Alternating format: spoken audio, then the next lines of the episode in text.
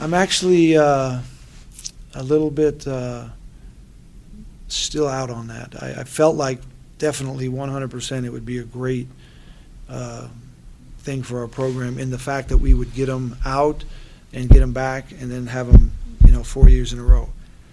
Now the four years in a row thing doesn't seem to be as, uh, you know, as a, a sure thing. It doesn't seem to be uh, what, what guys are all looking for.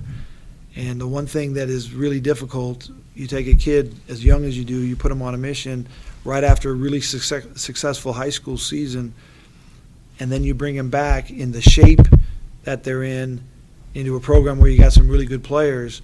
Trying to fight through that is is causing some angst. You know, there's some anxious moments for these kids. If, will they ever get back? Can they ever get themselves where they want to be? Uh, and then there's a lot of change. I mean, and I think a lot of that I think the church is experiencing, but in my personal experience here, quite a few guys said they were going to go and then they didn't go. Quite a few guys have said they weren't going to go and then they did go.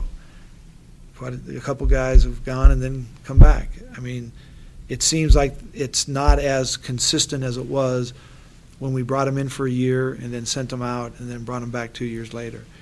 And it's really difficult to manage um, when things change.